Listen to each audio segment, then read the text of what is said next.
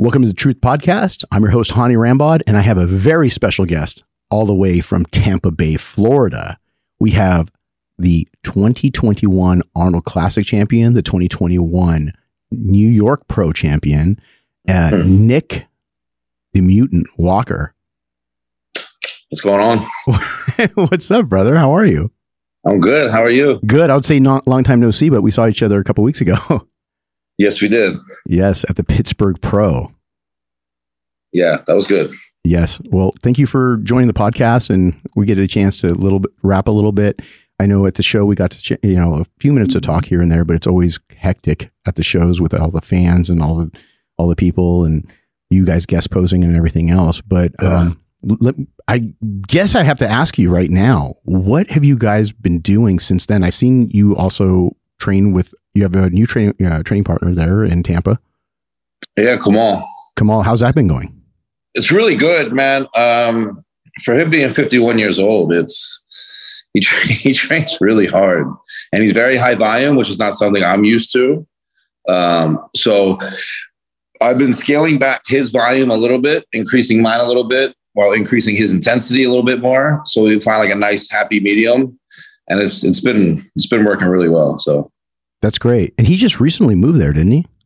Yeah, he moved, I think, uh, the end of last year, maybe beginning of this year. And since So- then, I saw that you guys also did, I think it was legs with you and Derek as well, right? Yeah, we did. Uh, I did a video with uh, Derek. We did legs. That was that was really good too. That that was funny because I think he put you through an FST-7 workout. Yes, he did. Was that your first FST-7 workout ever? I think my first one that like someone knew how to do it. Yes. what does that mean? Somebody knew how to do it. Well, I felt like some people like try and do it, and like I would do it, and just and then I felt like this this this doesn't feel right. There's something wrong here. So when me and Derek did it, I was like, yeah, this is this is brutal. Okay, so this is the first time someone actually walked you through the proper way Yeah. of doing is which. How to actually do it, and now I incorporate it quite often. So you're using my program. I should. I, can I, I got to send you some kind of bill or something, brother. I got to send you kind of. do it on the leg press or leg extension, but yeah, you don't do it on the leg press or leg extension. I do. That's when I do it. Oh, that's when you're adding it because you're trying to get fuller through the legs. There you Yeah, go. What happened here? I'm back. Oh, there you go. it's like there was like a screeny view and it had a little you flexing. So um that's Yeah, that's my co- that's your what? That's my that's my uh, cover on my screen. It's me flexing always. You're always flexing. Oh, I know. That's that's awesome. So I want to talk a little bit about how you came up because again, I don't know a lot of the story. I just know a little bits and pieces. I know where you turned pro, but I kind of want to have the listeners who don't know the backstory because there sometimes it's bits and pieces. You know, back in the day, we used to have the magazines, and the magazines used to be able to give you a little bit of the reference points of when you turned pro or kind of what just what made you decide to go into bodybuilding. But I kind of want to like walk people through that journey a little bit because it's so personal and I think it's so important because it tells people why and how you were triggered to be able to get to this size and be able to put all of this commitment into trying to be you know Mr. Olympia. That's the ultimate goal. And so you know, you started training I believe around 13. Yeah, yeah. So, and what triggered you into getting into working out? Was it a sport or was it something that you really wanted to go straight into bodybuilding or was it something like myself where I wanted to just get stronger and bigger to play, you know, American football? Uh, no, so I was always into sports, uh, baseball, soccer, and football. Um, but when I was when I was a child, I was I was molested as a child. Um, so growing up from that, it, it I I tended to isolated myself quite often. Um, and training was more of the a scapegoat for me to just kind of take my anger out and be alone.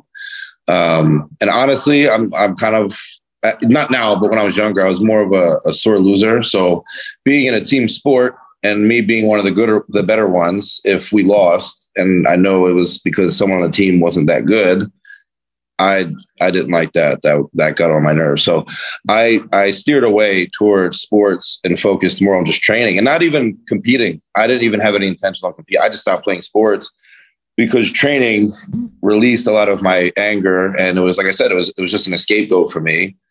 Um, and then once I started, um, once I got out of high school, everyone told me I should, you know, I should try and do a show, you know, go into a prep, whatever. So I did my first show when I was 17.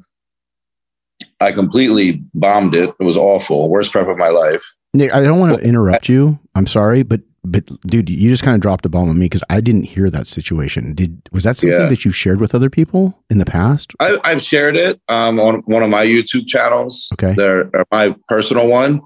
Um, I kept that inside for years. I mean, it happened when I was 12, actually. Um, and I didn't come out and tell my mother and father until I was 17 or 16. 16 I was a junior in high school.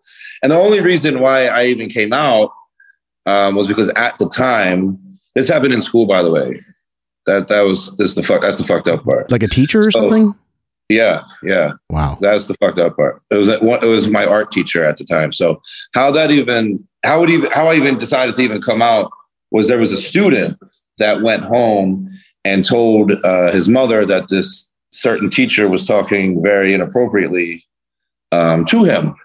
And so it got all over the news and whatever else. And my mom at the time knew um, he he was we were kind of friendly with each other. Like he was like he was friendly with a lot of the students, and she knew I was one of them.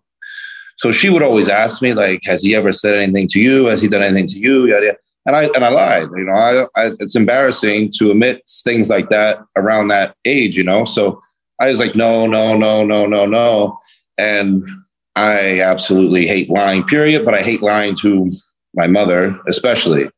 Um, so it was actually one day I was at the gym and um, I just texted my mom and I just, I said to her, I said, don't tell anyone. And she said, well, don't tell anyone what? I said, just don't tell anyone. We'll talk later. And then at this time, I wasn't driving yet. So she was like, I'm going to come pick you up from the gym. I said, no, let me finish my workout, please. And then we'll talk. So she's like, okay, fine. So I texted her when I was done. Um, and I get, and she picks me up. She would not move the car at all. She would not drive home from the gym until I, I told her what happened. And it took, I couldn't even look at her because I, I don't think she was expecting me to say what I said. I think she was more so expecting to say like things he, he would say, not the fact that I was actually molested. So I couldn't, I couldn't look at her and say, I just, I literally just looked down and I was like, I was, he molested me. And the car was completely silent. And I eventually just looked up, and the face that she had on her face, well, the expression that she had on her face was something that'll probably haunt me for the rest of my life because you would think someone just killed her child, honestly. Um, so, you know, we got home from that, and you know, obviously, my brother, my father, you know, we all had a they they know now. So, um, I had to get investigated by the police, you know, everything else, and it was it was tough. I mean, I know he's in jail. I actually don't know if he's out or not at this point because I know he went in. He actually went to jail the day I did T Nationals uh, against Cody Montgomery in 2013 or 14. So, and I don't I don't know how exactly how long he got, but yeah. Well, that's pretty deep, man. I mean, yeah, I think it's uh, very admirable of you sharing this story because there's so many people that go through this type of sh- and, situation. And the reason why I, am more open about it now is because I, I, did take dark paths at a very young age. Mm-hmm. I got very, and again, they know this now, but they didn't know it at the time. But I got very deep into some hard drugs when I was younger. Um, a lot of fights, a lot of partying, and I, I I, there was an incident that happened. I won't really get into that one, but I had it was a wake up call where I had to look myself in the mirror and say, if I keep going this way, I'm probably going to end up in jail or dead at some point. Or I, I, had to go a different path and completely change my entire life. And the only thing I knew that kept me really going was was training. It was your so that was when I started to start competing. And even though my first show, like I said, was a complete disaster, I just loved the whole concept and the method of it all.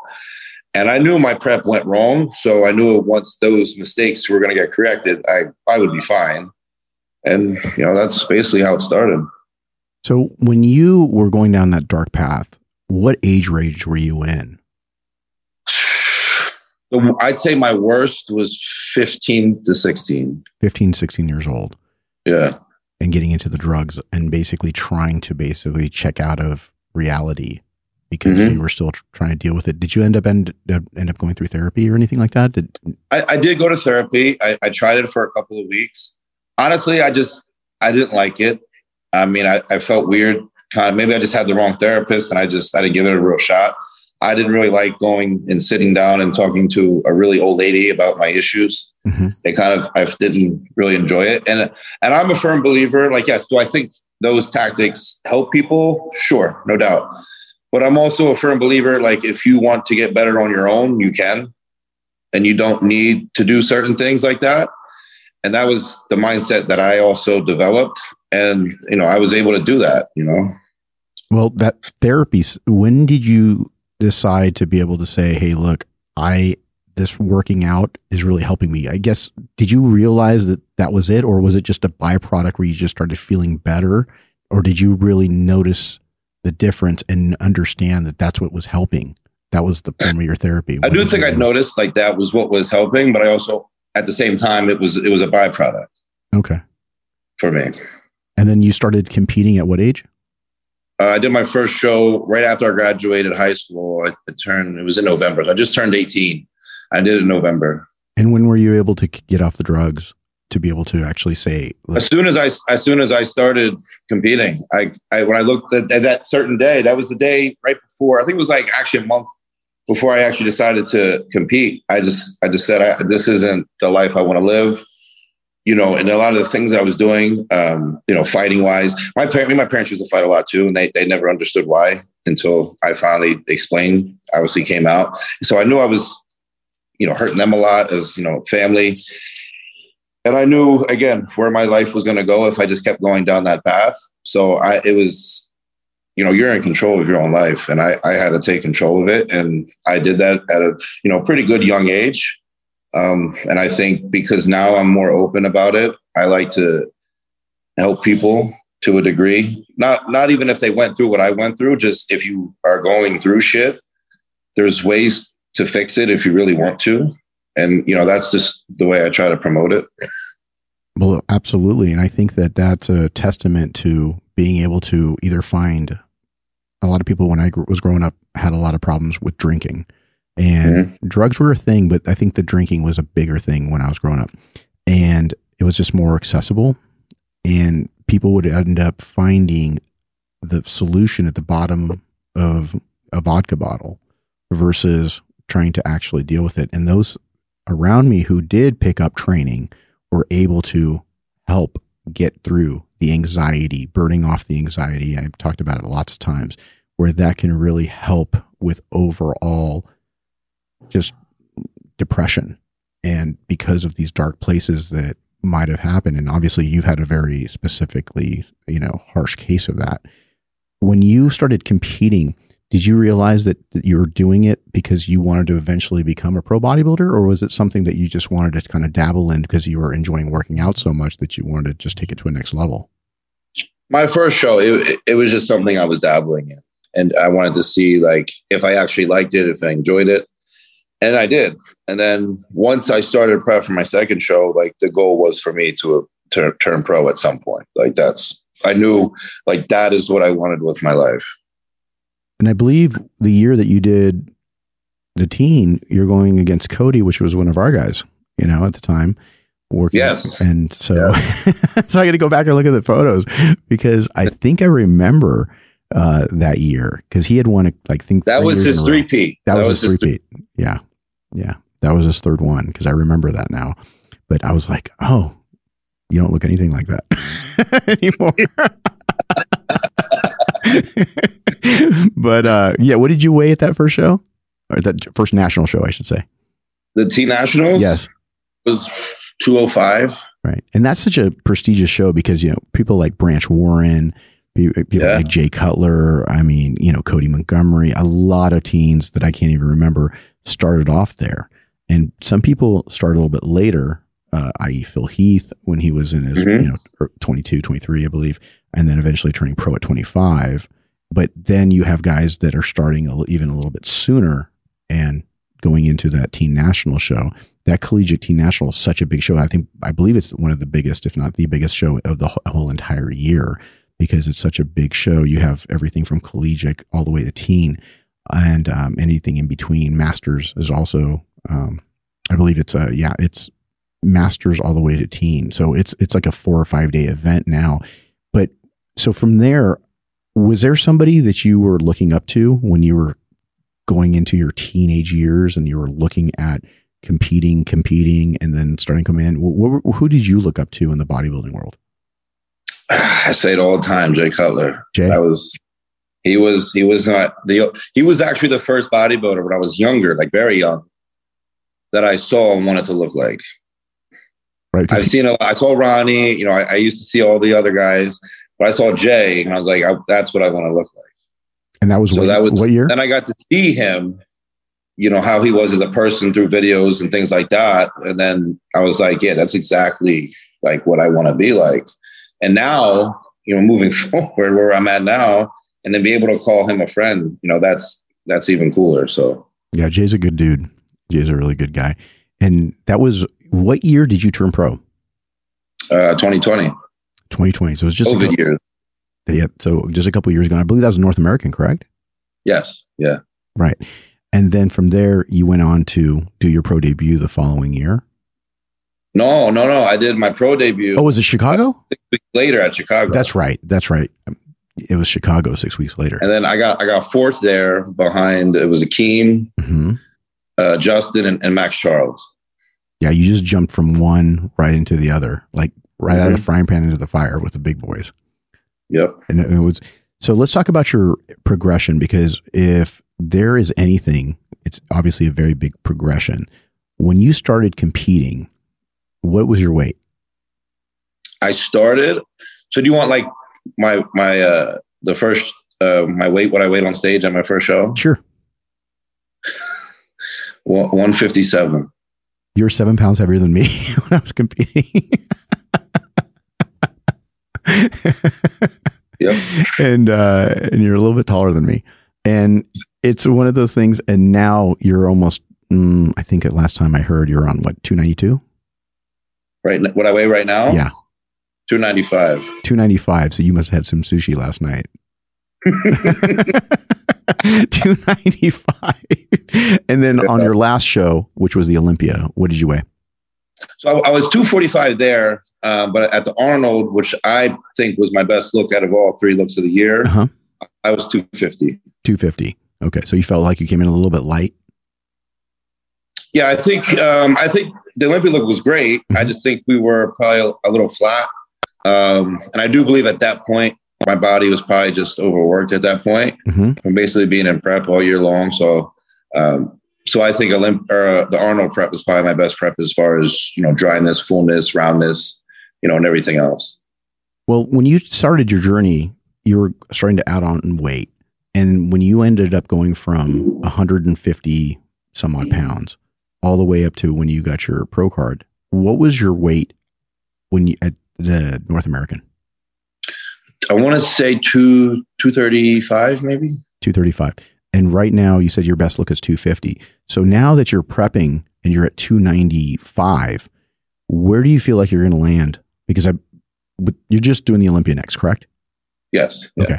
So you're going to go into the Olympia. Where do you think you're going to want to land? What's your goal? Uh, I have a feeling, and because I'm not, I do feel like my conditioning is pretty good at 295 right now. I would say 255, 260.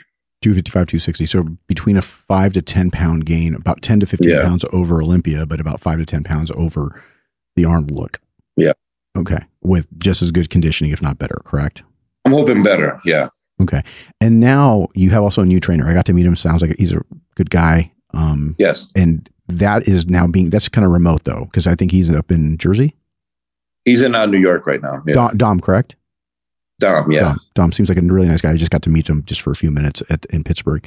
But with that, are you guys incorporating different strategies compared to what you were doing with Matt back in the day? Because I know you were working with Matt for a couple years before that, correct? Yeah. Yeah. So I guess what's Dom the major what's the major strategies? Because everybody everybody who asks me, and I'm just kind of giving it a little bit of point of reference. People want to know what do you feel is different when you start when you go from one trainer to another, and yeah. if you can kind of just give give that because you, you, Matt took you far, but now there, there's yes. going to be there's going to be some differences, right? So, what are the main differences right now of what you're doing now versus what you you were doing previously?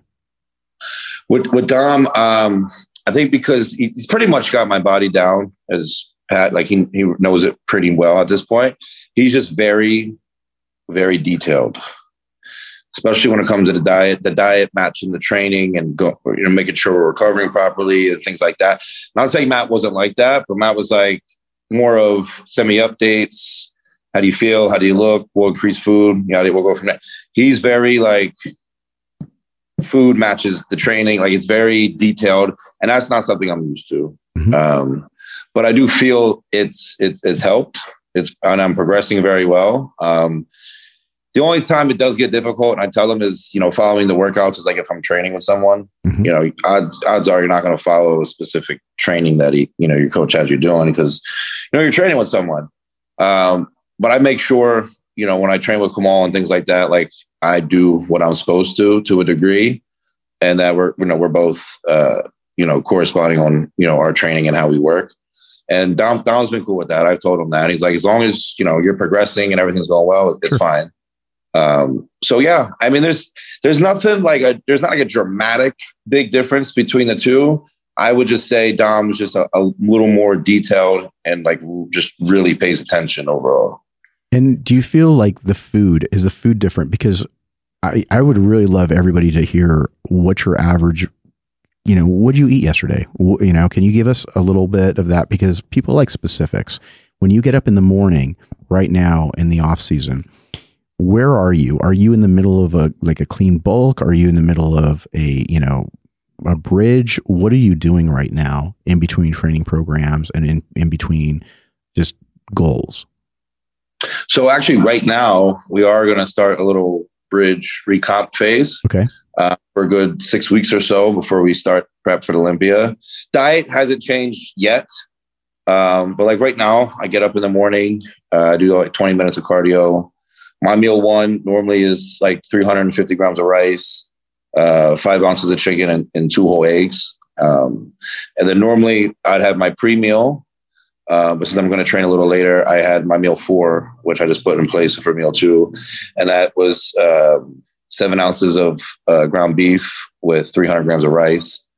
And then after this, I'll have my pre meal, um, which is 350 grams of rice, a banana, almond butter, um, seven ounces of chicken, and then post, I'll pretty much not do the same thing, but have seven ounces of chicken, 320 grams of rice, and 100 grams of uh, pineapple.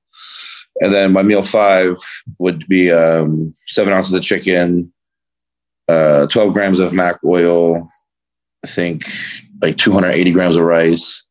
And then meal six, I would do um, again, five ounces of chicken, two whole eggs, and then like 180 grams of rice. So your protein's not too high. It's not nothing crazy. It's uh, no, honestly. Oh, I do have a protein shake post workout too.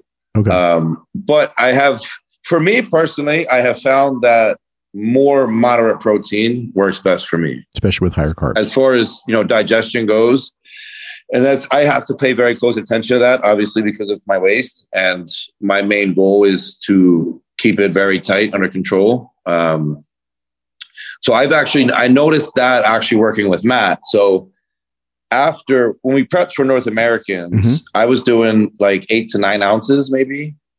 Um, and I, and I said to him, I said, let's let's lower it and see what happens. I said, I don't think I'll lose muscle at all, but it might help with my stomach. So he said, okay, let's, you know, let's. At that time, I didn't do a protein shake with Matt. It was just six straight meals. So we just did seven ounces of protein for every meal and it was it was fine. And we honestly stayed with that, you know, for the for the rest of the time we were together. So you wouldn't go up or down depending on. No, it was just seven. Seven. So even if you're going low carbs, it was just seven ounces. Seven. Yep. Okay.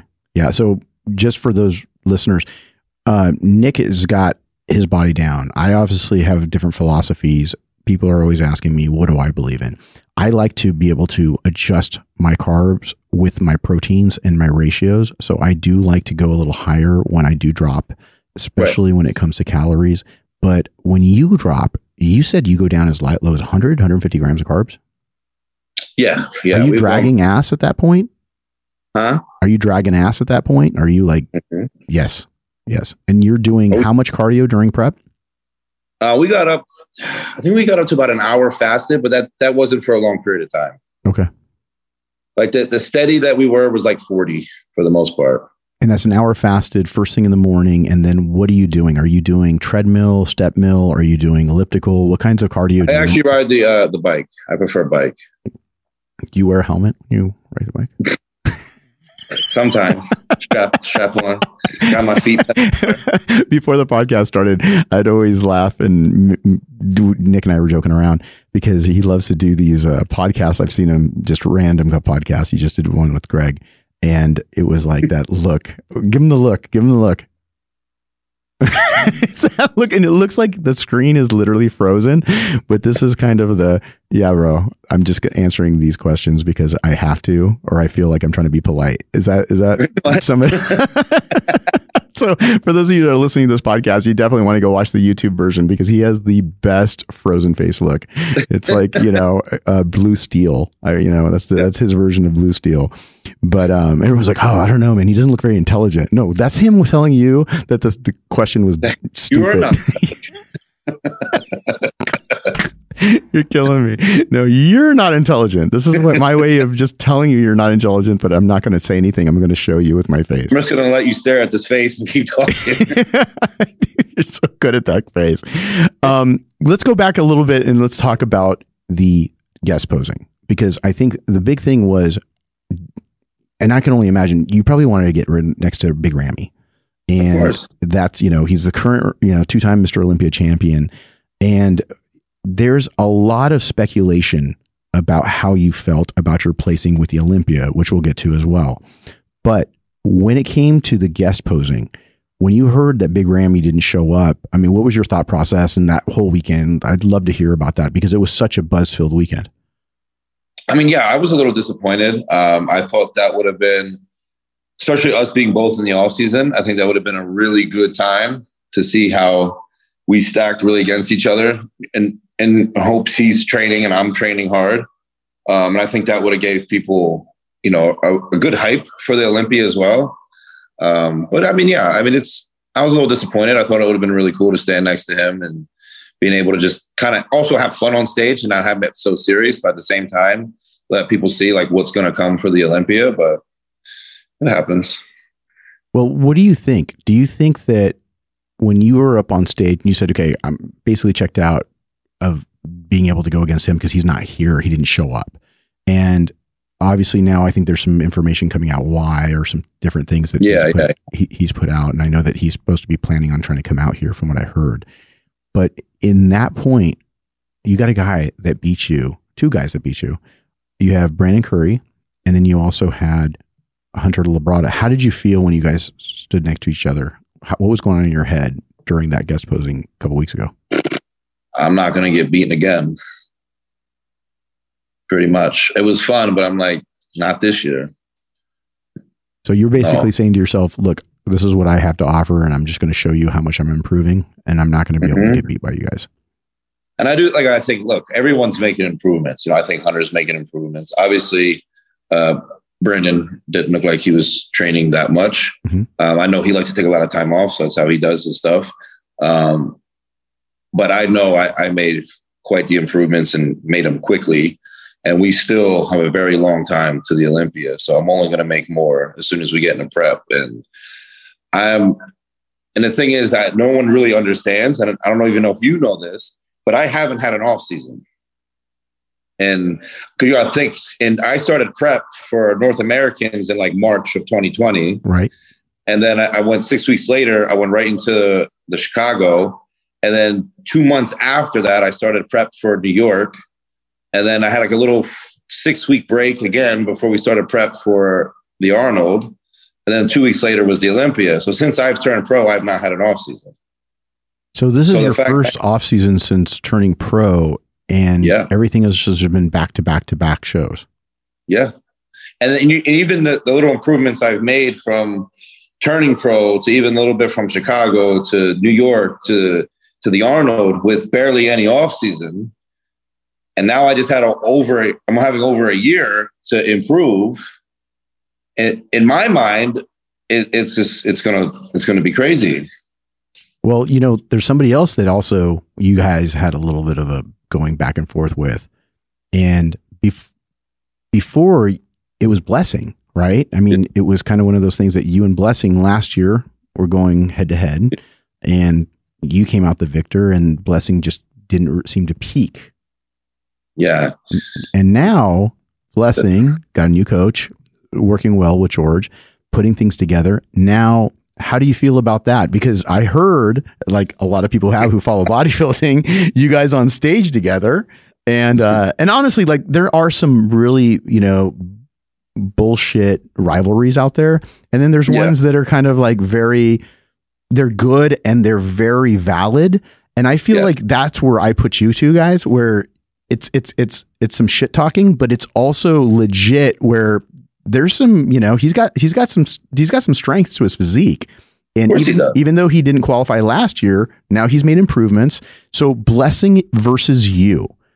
What did you say on stage? Because I saw you guys mouthing some things back and forth, and not everybody was able to hear. So when you saw him and he won, uh, you know, kind of the stuff that was off the mic, what did you guys say to each other? Oh, it was just more so, you, you know, I, I was trying to be polite, you know, good good job, congrats. And Uh-huh. He's just like, where's the microphone? I need the microphone. And I already know he was getting Wait, wait, wait, wait, wait. That that was a little bit of a Blessing esque move. So tell me how how Blessing would say it. Um, hold on, let, let me put my Blessing face on. He'd be like, give me the mic, man. I need the mic. And, yeah, basically from that, that's when he started it. We we had a nice little banter. Um, I I love Blessing, but there's there's there's no way it's not going to happen this year. You're saying there's no way he's going to beat you. No, no, he's not even in my vision. So let me ask you this: Do you think? Tell me why. Well, look, he looked great. He, he did. He looked phenomenal. You know, he has a very good physique, obviously, great symmetry, wide back, little waist. Um, but I don't think his legs are going to be where they need to be by the Olympia. Um, I don't think his hamstrings are going to be where they need to be. His glutes are going to be where they need. He has the upper body, right? He just doesn't have the lower half. Yeah, he has a beautiful upper body, and his lower half has improved. Everyone, don't say that Yes. it hasn't, but you're No, just saying that it just can't caught up. Is what you're saying? You- They're not going to Yes. catch up. And I don't Olympia. think, you know, they're magically going to grow a dramatic amount of size by the Olympia. Um, but I do think Blessing will do extremely well at his first Olympia. 100%. I do believe he'll be in the top 10 for sure. But just not, he's, he's not in my vision here. So you think that right now for this year, it's not even going to be close, is what you're saying? No. Okay. So, Blessing, if you're out there, would love to have you on the podcast. I want to hear your rebuttal to this. Oh, I can't get it. so, obviously, like I said, it's very, very just, it, it does create a little bit of that No, it's fun. value. It is, fun, and I, I thoroughly enjoy doing it. I honestly, I think it's it's good for the sport to have that. I mean, obviously, there's you know limitations here. You don't want to go too far, and you know other people that will try and do it, it won't you know be the same. But we have a very good me and me and Blessing have like a good connection to where we're able to to do things like that. Did you ever And, feel like, in the last two years this has been going on, that it was ever to the point where you're like, it pissed you off to the point where you're just like really kind of like fuming? Um, in the beginning, because I didn't know him, right? Uh-huh. I didn't know who the guy was, and he started to call me out, and I didn't get. mad. I remember, so even how it started before New York, right? I don't I don't know how many weeks out were before we started, but all I know is I was taking a nap on my couch, and I wake up and I am my DMs were flooded. And I'm like, what? I, I napped for 20 minutes, and I, what's going on? So I'm looking at my phone, and it's just this this this guy. I'm like, who the fuck is Blessing? I have no idea who this kid is. And I'm listening. He's just calling me out on this shit. And at first, I'm laughing. I'm like, "Oh, this is cool, quite the hype." And we, he would, he, he just kept going. And I'm like, "Yo, who, who the fuck is this guy, man?" so now I'm so because we never, we haven't spoke. I don't know who he is. Nothing. So you guys had never so, communicated before that directly? No, like there was no like, yo, let's let's stir some hype. Uh, you know, what I mean, nothing. Yeah, because some of the guys will do that. They'll they'll hit up each other. Yeah. And I won't name any names, but they're usually in the men's physique category, believe it or not. And they no, will they will sit down and say, "Hey, look, let's try to create hype. Let's go ahead and let's do this and that." None of that was going on with you guys. You no. literally just came, woke up off the couch, saw that you started getting blown up from friends and people forwarding you messages that he yeah. was talking shit, yeah. and that's how it started. Pretty much. And I, like I said, at the beginning, I got mad and then after a while, I just stopped caring. Just you know, I just kept going with it. and We had fun. Um, and then we saw each other at New York, and we were we were just cool. Like we we we joked with each other backstage. We joked with each other. We had a great time. And then you know we started training with each other frequently. Um, I would travel to Boca and train with him at Redcon, or he would come down and train uh, Revive when I was there. Mm-hmm. And we, we just have fun, man. I've invited him down to come to Tampa if he ever wants to. Yeah, that would actually be cool to see because, but at the same time, he is taking this very seriously because I see that he doesn't oh, joke around. He's very serious. Yeah. He really feels like it's zero one and there's a rematch. No, not this year. Well, that's what he feels because I can tell because he's very he's dead serious. I've yeah, seen people in this industry that are very dead serious, i.e., Kai Greene versus Phil Heath, where that was they, yeah, that people know that no, that was not made that up. Real. Straight. Yeah. That was real. That was real. When where Phil looked like he was just holding back, and there was going to come to blows. You know, bumping elbows. The you know the the the, the ponytail getting, getting whipped in, with the ponytail. exactly. Exactly. So if Blessing comes out with a ponytail and he tries to whip you with a ponytail, I got some pointers for you. But uh, but at the end of the day, yeah, he's very serious about being able to do that. Do you see that? Is I know that you and Hunter, um, how close are you guys? We're good friends. I, I love Hunter. I actually there's no problem. I actually wish he would be a little more open so we could stir hype a little bit. Um, I know he's not that type of guy, so I don't like I don't when I when I would do hype with people, I don't want it to be like um like you're you're a dickhead, we're not friends. Like I wanted to make sure like we're all on the same page to a degree now. Uh-huh. Um but I don't I don't think Hunter rolls that way, so I just kind of let him be. Um but we're good friends. I mean, we actually went out to eat uh, a couple months ago before I moved to Tampa. He was down in Revive to hang out for a little while. And yeah, we had a good time. It was good. Yeah, he seems like a really good guy. Obviously, I'm a big fan of his father, Lee.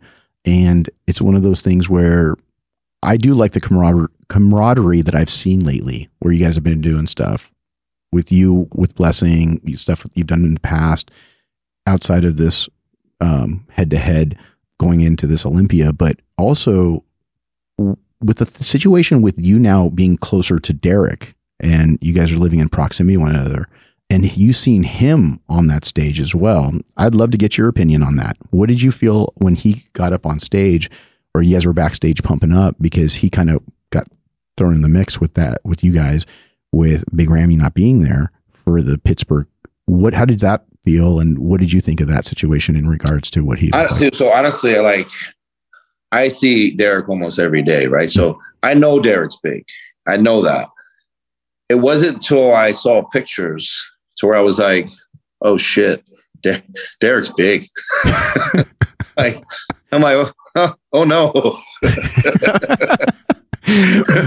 so yeah, know? so when you're backstage, it just it looked like you guys were still in the gym, right? I mean, it was kind yeah, of because I see him every day. I thought, you know, it was just I didn't really pay. Like, like I said, I know he's big, uh, but it wasn't until like I actually saw pictures of all of us, and I was like, "Uh oh."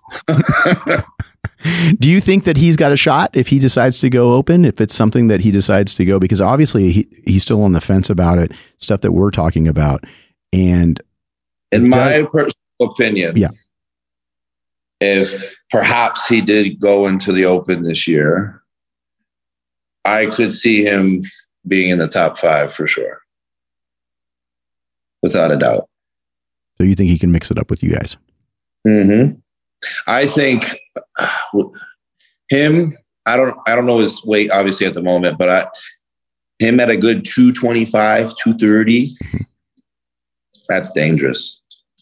That's really fucking dangerous for everyone. Not 250, Literally. not 250 on stage like some of the other guys think that he should be.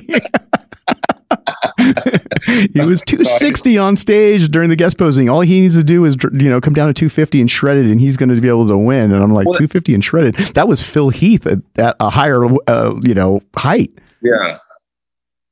So, so I think him, probably like 230, dry out to 225, whatever you know, you guys' methods are, and uh, yeah, he's. Yeah, I think he'll make yeah, it's it's one of those things that we're going to have to make that decision pretty soon because he is very very um focused, wanting to really improve. He tells me every day, and I'll tell you this: he tells me he'll do whatever you tell him to do, but I know he wants to be in the open. Yeah, I do know he wants to be in the open, and yeah. I, and I think that it's getting to the point where we're going to have to make a decision pretty soon here. But at the end of the day, there's different routes to that, and of course, you know, of course. the ultimate goal is to do one more 212 was the ultimate goal, and then be able to move in. But now, with his weight, he's causing me exactly problems. And that was one thing I always tell him: like he's he's big, but he's lean. Yeah, he's not just big, you know. So it's like, and I know he struggled last year. So it's you know what what what is this year going to be like? Yeah, it's going to be even tougher for sure. Exactly, it's going to be even tougher for sure. But yeah, being on stage with somebody and understanding, or being in the gym with somebody, you see a different type of physique until you get under the lights, yeah. you get a pump, and it can mm-hmm. make. There's guys gym bodies, and no offense to Dennis James, but you know, because Dennis and I are, are, are, friends and good friends. It's one of those things where Dennis always looked like Mr. Olympia in the gym. You get you see him in the gym. Then when you turn around and he would come up on stage, he just wouldn't have that same look. But then you have not- other athletes that are the opposite. They go, "Oh, you look good in the gym," but then you get up on stage and you're like, "Huh?" yeah, you get that rounder, bubblier look, and then it's much more impressive by the time that happens. So it is a, quite a bit of difference. But um, let me. We haven't talked about Hadi. Let's talk a little bit about Hadi because obviously Hadi was up in there in the top five. You know, last yeah. year, and he's very dangerous at any show. And obviously, I'm a bit biased because of the fact that I've been working with him and he's one of my athletes. But what do you feel about Hadi? Tell me, you know. Hadi. when I when we were backstage, right, when he has a shirt on, I didn't think much of it, I'll be honest. I was like, yeah, he's all right. And then he takes his shirt off and starts pumping up, and I'm like, fuck, man. I'm like, are you he was probably the most conditioned guy. You know, I honestly think out of the most conditioned, I would say he was the most and I was second as far as conditioning goes. But just the way he just looked, I'm like, I honestly, I, I, I said this already. I wouldn't have been upset if he won. Won the show. Yeah. Yeah. Because he's Hadi, yes, obviously he's smaller uh, than all of us a little, but he's conditioned. He, he, he's proportioned. You know, he, he has great lines. Like he's, there's really, no, there's no missing points to him. Yeah. So yeah, I think he's very complete, and I think that the conditioning is what carries him with that that graininess that he has mm-hmm. many many years of training, very many many years of competing. It's a seasoned look. With you guys, you and Derek and some of these guys, that takes a little bit of time because you're what 28 now. 27. 27. I'm sorry, I'm trying to age you. you're like, don't give me that year back, bro. Give me that year back. So you're 27 years old. You're super young, and this muscle that you've just put on is super new, and a lot of it has just been here for the last couple years. So it does take time to kind of get that grainier and grainier look. Yeah, the, the mature look. Exactly. So that continues, and you start to peak in your 30s. So you got a ways to go with that. Mm-hmm. And I believe Hadi has so much seasoning from all of the training, all of the co- uh, competitions he's done in the past, all of those things that he does. I mean, if you see him train, he trains like a freaking animal. They call him the wolf, but he literally is an animal. Yeah, he is so hungry to be able to do that, and I think a lot of people have seen that, and I think that reflects in his physique. But in the guys that were not in the top five, who else do you see coming up right now that could possibly be that's either new that hasn't competed in the Olympia but are qualified or could possibly be qualified, or people that were not quite in the top five but you feel that could really make some moves up there? Because this is something where I like to get people's opinions because everybody has different opinions, especially when you talked about somebody like yourself who's actually been on the stage and you you're very open about your opinion and you don't tend to hold back. No, I think so. One person that hasn't been in Olympia that's going to be in it this year that caught my eye was Samson. Mm-hmm. I think Samson's going to do a lot of not. I think he'll be in the top ten this year. Okay, without a doubt. Um, I think Ian will improve. I, I used, you know, obviously not now, but I would see him every day. Um, and I know he's he was working extremely hard. Um, and as long as you know Bonac's situations are good to go, I think Bonac's going to shock a lot of people, um, especially with how he looked at the Arnold. I think he had, you know, you could say the old Bonac Bonac was back. Um, so if he even improves from that, that's you know that's dangerous in itself. Um, I would like to see. I know a lot of mistakes went on in in, in James uh, Hollingshead's prep, um, and I think you know he could be really good as as long as he nails it. I do think uh, James could be up there. Yeah, doesn't he have a new coach, or is that something that? No, I think he's still working with uh, Patrick. Oh, Patrick. Okay, maybe it was a yeah. new sponsor. I'm thinking maybe he. Yes, he's with uh, Yamamoto now. Got it, got it. And he, uh, I believe, he used to be with Redcon, correct? Yes, got it. And at that point now, I I say the same thing. I think James is somebody who has just waiting, kind of like a blessing situation where mm-hmm. I think you know you you saw a blessing that could have dialed it in. So now he just needs to find the right formula. Now it doesn't mean he has to change coaches. It just means that they have to try to learn his body and be able to kind of get that body dialed yeah. in properly. Yep. Because for as much as we know, it could have been what I like to call the F up fairy could have just became in the night before, the day, two days before, because sometimes sprinkling sprinkling that secret sauce on the last couple of days, whether it's yeah, water manipulation, cutting it too soon, cut you know not cutting it out or, uh, far enough, or same thing with sodium manipulation.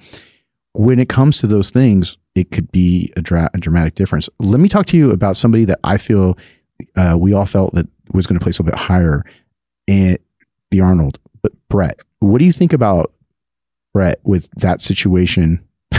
Look on your face with you know with with him because I mean you know he definitely is putting on some massive amount of size. Yeah. Um. I I just think that might have been a peak issue. Honestly, I don't know if uh, I think they did talk about it. I think they maybe try to feed him too much to give him more of a fuller look. Okay. Um, but I, I think Brett looks better, not, not flat by any means, but he needs to be conditioned. He needs to be hard. He needs to be grainy and somehow have that fullness as well. Um, but I, I don't, like I said, I don't know exactly what they're, uh, what they did, but I do think, I think they try to push the food a little too hard on him. And then he came in a little watery. Um, I think his, his stomach was a little bit extended as well, and it was hard for him to control it. Um, and I mean, that's yeah. I, I, mean, I think if he came in with more of the look he had at Chicago mm-hmm. um, when he lost to Hunter, I think he would have probably placed higher. So you just feel like they possibly just spilled a bit. Yeah, I mean, there's also people saying he's packing on muscle too fast, mm-hmm. um, and it's gonna, you know, ruin his lines or whatever. But you know, they, I got, they said that about me. I was gonna say they could have said the same thing about you you know, I remember when I did USA's 2019, they told me I was tapped out at that point. And, you know, it's, that's why I don't, I don't like to say that about people because you just, you never know. It could have just been literally the final week that just went wrong. Right. Uh, but I, I, think Brett can be great. I, I, think Brett can be really good. I just think, um, he, because he has a tight waist mm-hmm. the way he does, I don't think o- o- overeating him is the right direction to go. Yeah, and like I said, this this whole thing about the last couple of days, it can it happens to everybody. It doesn't matter what level of coach you're in, you are. Well, it's it's true. You could have the perfect. You could a week out look like you're about to win, right? And then you get on stage and it's like, whoa. Yeah, and you go through what I call the fog of war, right? The fog of prep. You're trying to get to a certain look, or you're trying to chase perfection, and you'll never hit yeah. it. You'll never hit perfection. But what you're trying to do is you're just trying to make those minor adjustments and sometimes you overcook it and they come in a little bit too full, look a little spilled, or you feel like, okay, great, you're full and shredded. And then by the time they get on stage, they start to flatten out for whatever reason. So all of these things tend to happen all the time. So you have to turn around and learn from the situation what you did, whether it was a carb issue, whether it was a fats issue, whether it was a sodium issue, whether it was a hydration issue.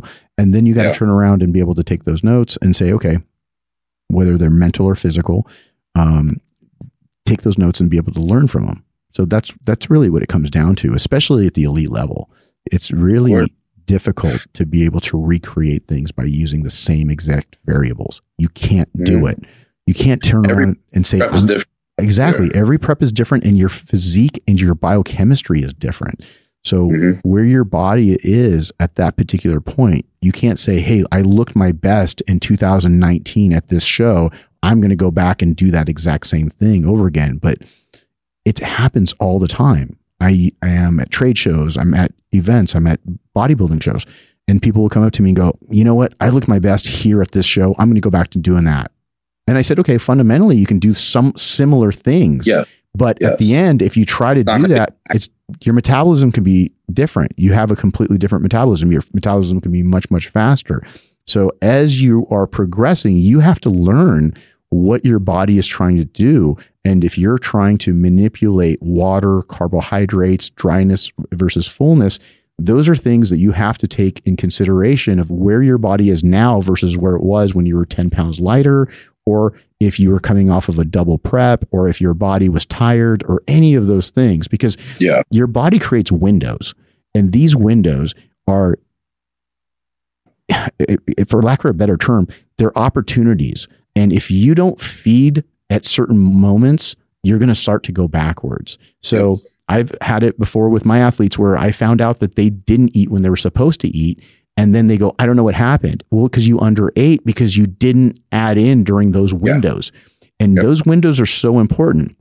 And I talk about them more and more during my seminars, where if you don't create opportunities or, or maximize those opportunities, what you're going to do is you're going to stay the same or even go a little bit backwards because your body won't progress and break those plateaus. So you have to figure that out. And you can't make up or extend windows with PEDs or doing extra cardio or any of those things. A lot of mm-hmm. them are diet related. Now there are little things you can do to help maximize that. But again, I you know I can go on and on about it, but I, I, I won't bore you anybody here listening to this.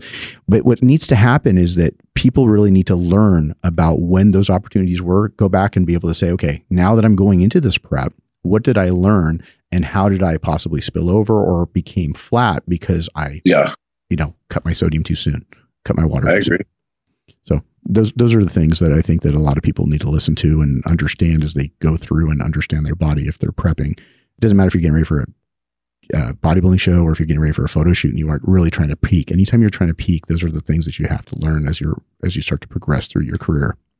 Yeah, of course. Yeah. So again, going into this thing, right now, are you are you are you worried about any particular person when you're getting ready on you know for the show right now? Or is it something that your mentality is I'm just kind of fixated on myself.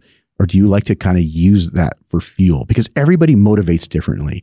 And I'm very curious because I always try to link in with my athletes to really understand their psyche so yeah. where where is your psyche with that? Is that something that you really motivate yourself by creating those like mental rivalries, or what do you do? I do. I do that a lot. Yeah.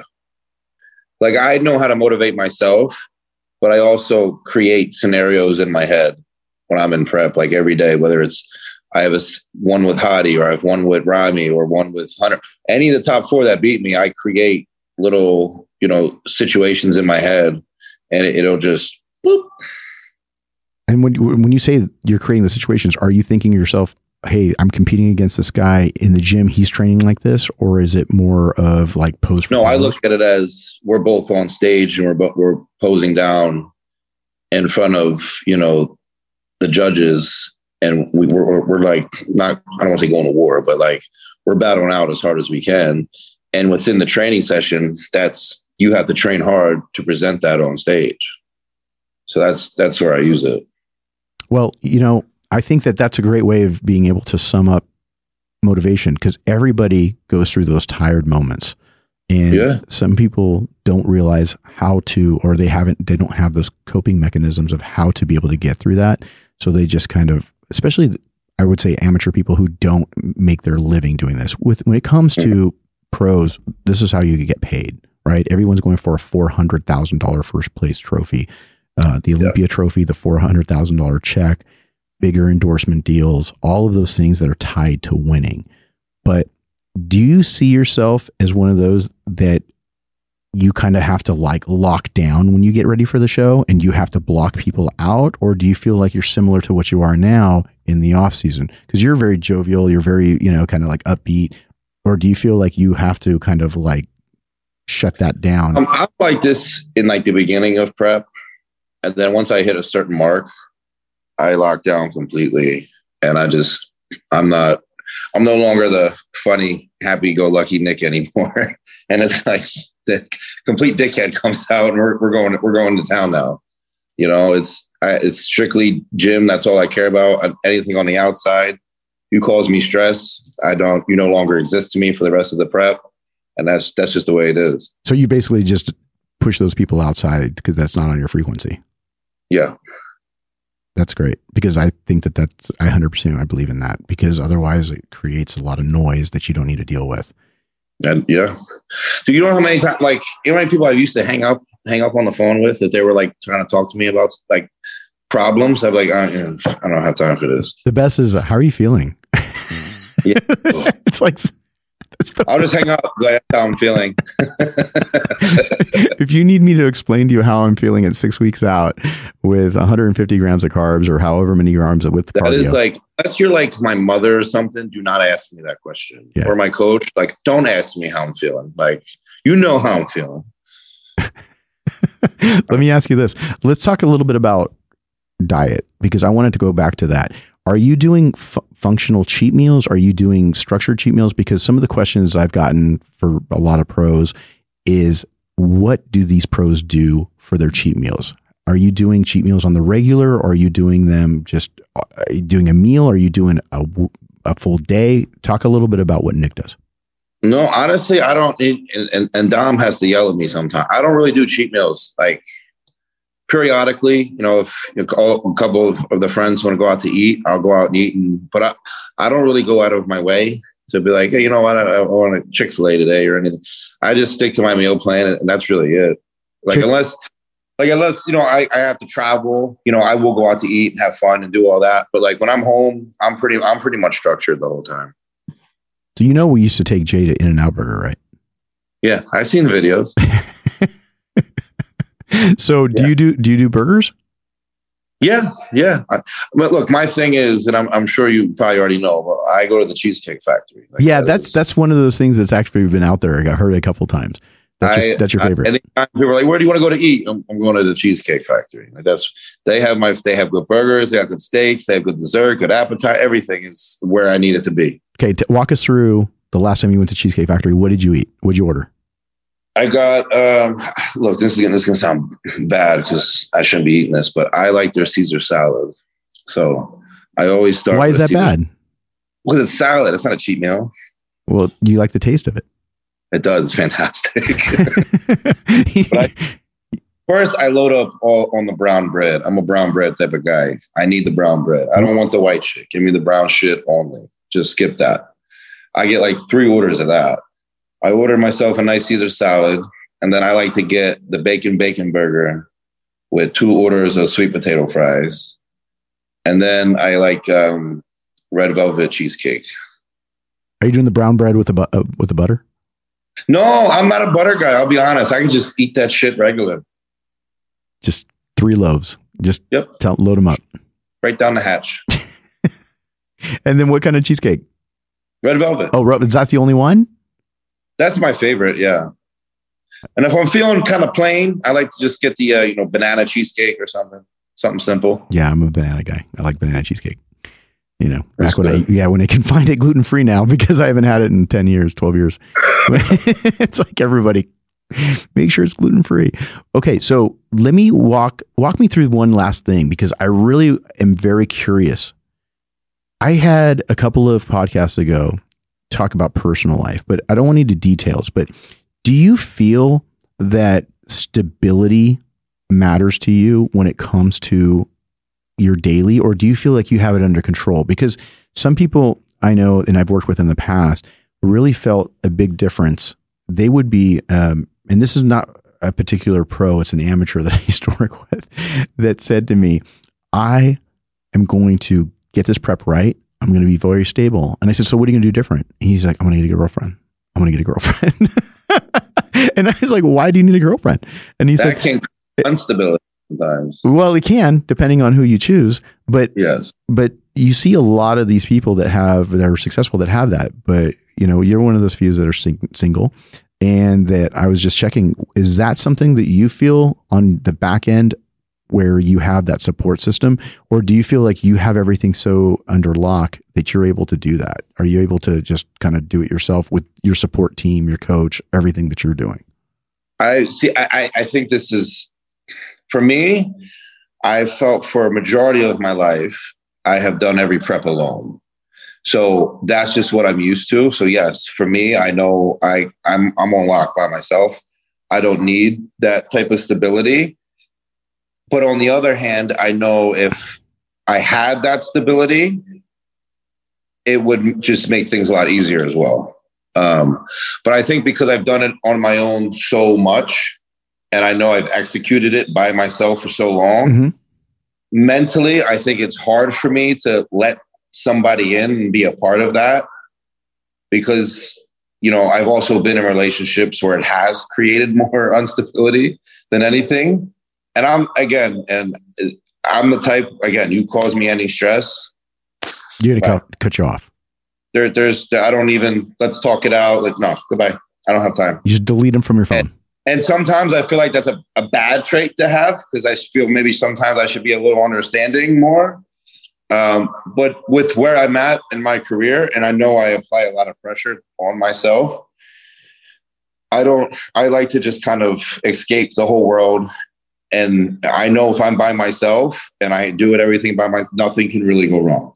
The only thing that can go wrong is if I let it go wrong. Well, that's a good way to look at it. I think that at the end of the day, as long as you're able to get the job done, there's more than one way to skin the cat, right? Mhm. And if you can be able to do that, it's just that when people are saying, I need this so I don't party while I prep, or I need this so I can stay on top of my diet, or I think that's bad. It is bad. I think that because it's again, right? It's like, so what happens when that thing is gone? You can't do it by yourself. No, and so I, I, I think now again, you should be able to handle it by yourself and bring somebody into it that can support and understand it. That's to me, that's the ultimate stability and ultimate team. But if you're relying on somebody to make you stay focused, it's never going to work. Never going to work. Now, let me ask you about the addiction that people are talking about with bodybuilding, right? They go, hey, you know, could it be? Do you think that it's more of the physical aspect of the addiction, or do you feel like it's more of the hormonal aspect that people get triggered into this? I'm going to say both. I'll definitely say both. I think, well, physical, if you're, you're referring to looks, No, I'm talking about like being able to go through and train to get the anxiety out versus Oh, yeah. some people go, hey, look, I went and did a shot of test and I got to go into the gym because it makes me feel like, you know, gives me that that functional high, that androgen high that people are starting to t- talk a little bit more to, about and saying that it could be possibly addictive. Well, I think, yeah, I think it bo- both plays a role. But f- for me, it, it was always a physical thing. Like whether I'm on, I'm bridging, I'm off. It, it never mattered. Training to me was always a physical thing that helped me feel good, helped me, you know, release everything and go about my day. Now I feel if, you know, you're the other way and it's the addiction, in my opinion, that's just going to lead down a path of disaster because, you know, we all started training, you know, naturally and I'm sure we all, you know, got our highs from that just being natural. So, and then you add the enhancement on top of it. And if that becomes an addiction, you're, you're just going to push the envelope much harder and it's, it's going to end up backfiring. And I think that's huge for all these younger people that are getting into the sport because what they don't realize is the training is what's it's all about. At least that's what I believe in.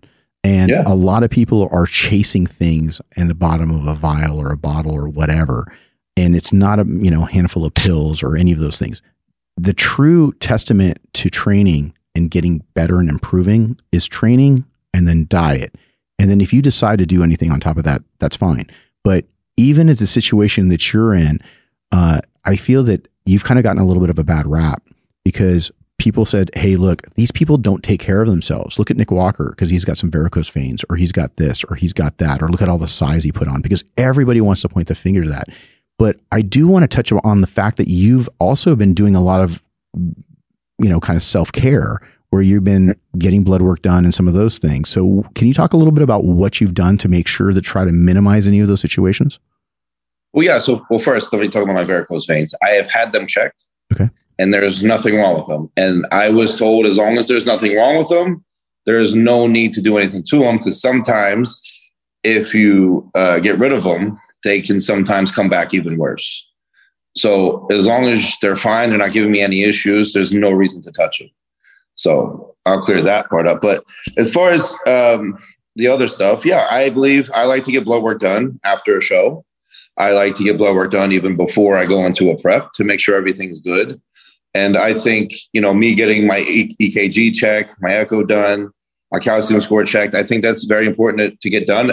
I would say what, every six months to a year, just to make sure everything's good. I, what, what is the ideal of that? It's like you don't have to do it as frequent, but I, I feel as bodybuilders, getting those three tests done a little more frequently is just more important because of what we do. Um, but I'm also a fan of getting blood work done, I'd say every four months like I said, after you know you, you have a cycle after a show, whatever the case is, um, before you start, just to make sure everything's aligned and you're good to go. Um, especially with all the deaths you know that are happening, it's it's very important, especially being me still being young, that my health is in check every time. Because as much as I love this sport, as much as you know, I'll go all in for this sport. I want to win. I don't I don't want to die. I have I'm not, you know, I have a life to live. I know I have a life after bodybuilding. And again, I know at some point I'm going to get married. I'm, i might even have a kid. But beside that, there's life after bodybuilding that I want to explore. And that's a lot of things. That's another shit I get for because people ask me all the time why I don't quote unquote enjoy life right now. And my reasoning is because I know bodybuilding is not a longevity sport. I could be done by the time I'm 33. I could be done maybe when I'm 40, depending where my life is. You really don't know. But I like again, there's life after bodybuilding. So for me, I like to be 100% focused as long as I can be for until I'm, I decide to you know pull off and be done. You know. Well, I think that's a really good philosophy because I think a lot of people try to create balance a little too soon. And if you try to create balance too soon, you end up creating reasons and excuses for you not to work hard. And I feel exactly. that you're not going to go on vacation for the first couple of years that you open up a business. And I haven't is, been on a vacation since I started competing. Because I don't, I don't. Maybe I should. You know, after competing at the Olympia for a week, sure, I think that's okay.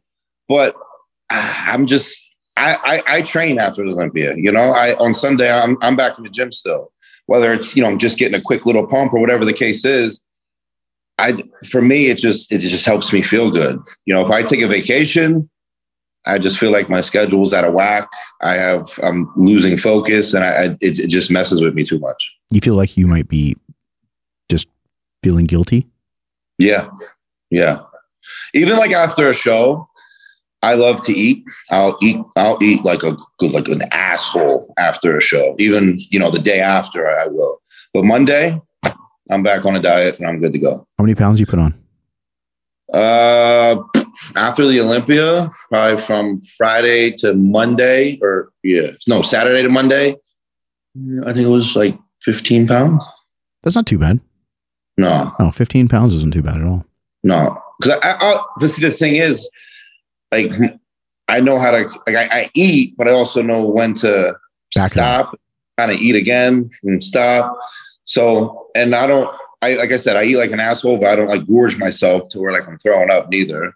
Um, but yeah, I like to enjoy after the show, and then I go back on a solid, you know, back on plan. For me, like the the what do they call it? The the the taste, whatever, the cravings. Mhm. They they fade really fast for me. Like I don't. It sounds to me I like have- you, I get a little something sweet in my mouth. I'm I'm I'm fine. yeah, you're mentally now satisfied. And now you're like, okay. Just give me a muffin, and I'm and I'm good. You know, I'm good. Yeah, but the hunger is basically what's really cool because you're very hungry in terms of just wanting to go to that next level. And Yeah. Uh, you know, and again, so like I said, that's, that's where I get shit because some people are like, maybe you should, you know, relax a little bit. I'm like, I'm gonna have plenty of time in my life to relax. It's it's pedal to the metal until I'm done. You know. well, you're by the beach. You don't go to the beach. No, I actually don't like sand. and they say don't take sand to the beach. you don't even like sand. if, I'm not the- if I go, I'm not type that I'm the type of guy that wears shoes to the beach. I don't I don't want my feet to get all. mm-mm. I don't like the feeling of sand in my toes, and then you leave the beach and you get like that icky feeling. I'm not. I don't You're like it. You're like, I could get a meal in and go to the gym. Yeah, I'm like I'm out of here. I'm not doing this. Well, and but the good thing is you know that about yourself. So when you do this type of thing, you know that you're in, also improving, and you don't want to end up skipping a step because if you do, you feel like you're maybe slowing down, right? Mhm. Yeah, and that's these are all things that really honestly make a champion. I mean, Jay Cutler, same thing. Ronnie Coleman, same thing. A lot of people that were in that same mindset who became legends in this industry about being able to do that. As long as you're able to keep your health under check, because we all want to see you healthy and have a long career. I mean, I'm the first to be able to say that. You know, I'm a fan. I love the fact that um, we joke around. I think we have a very similar sense of humor. Yeah. when we joke around about stuff, and um, so it's always it's always a pleasure.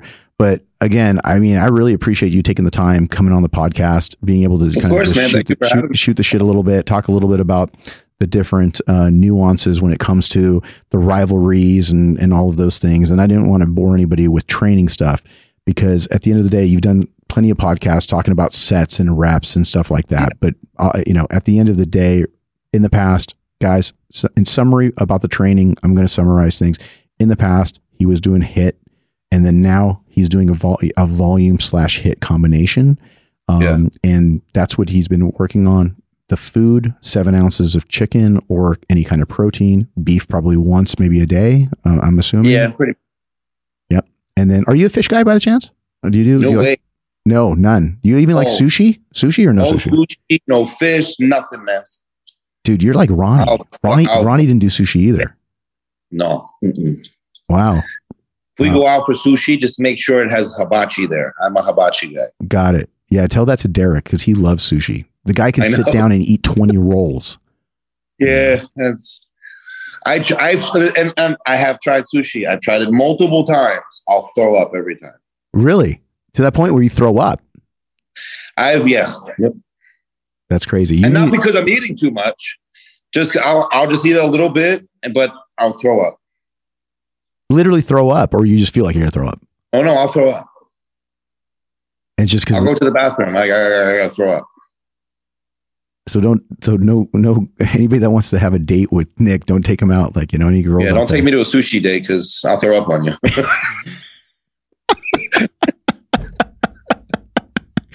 I could totally see you doing that too. Because I feel bad. I'm like, well, I'm not gonna say I don't like it. They were trying to be thoughtful, so well, I'll fake it, and I'm like, well, Ah. but you're not throwing up at the table, right? You're not. You're just at least going to the no, I'll go bathroom. to the if you can make it to the bathroom. That's, yeah. that's well, that, that's another thing. Like, if someone's in like mid convo, and I'm like, "Oh shit, it's bubbling." I, I I feel bad being like, "Hold that thought. I gotta go throw up." you know what I mean? Would you tell the girl you're throwing up? No, I would like just like, "I gotta pee. I'll be right back."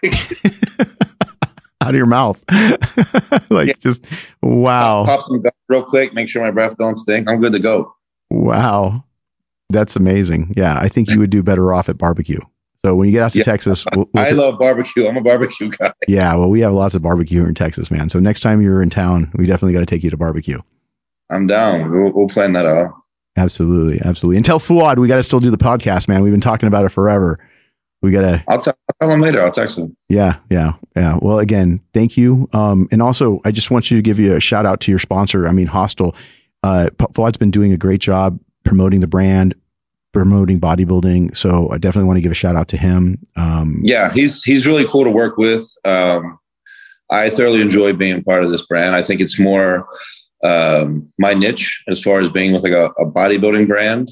Um, and he's got great people on the team, so I, I feel like this is this is a good place for me right now. yeah, and he has amazing woman by his side. By his side, Summer. Yeah. I've known her for a very long time, and um, she's definitely his rock. You know, because I've seen what she's done. Um, just even with other companies she's she's worked uh, for before they started Hosstile, and again, um, good people. Of course, absolutely. Yeah. So again, thank you for all the people that are listening here. If you do like this podcast, please make sure you share it. Make sure you subscribe, like, turn on your notifications, and also let me know what kinds of questions you'd like for follow up because um, we got to do a follow up for sure. We could definitely want Yeah. to do, do a Um, yeah, of course. Yep, it will do a follow up for sure. And if there's any other rivalries that you guys want to see us talk about, t- want me to talk about in future episodes, let me know, and I would definitely get your direction and be able to take the podcast wherever you guys would like me to. So again, Hany Rambod, Nick Walker, and that's the truth.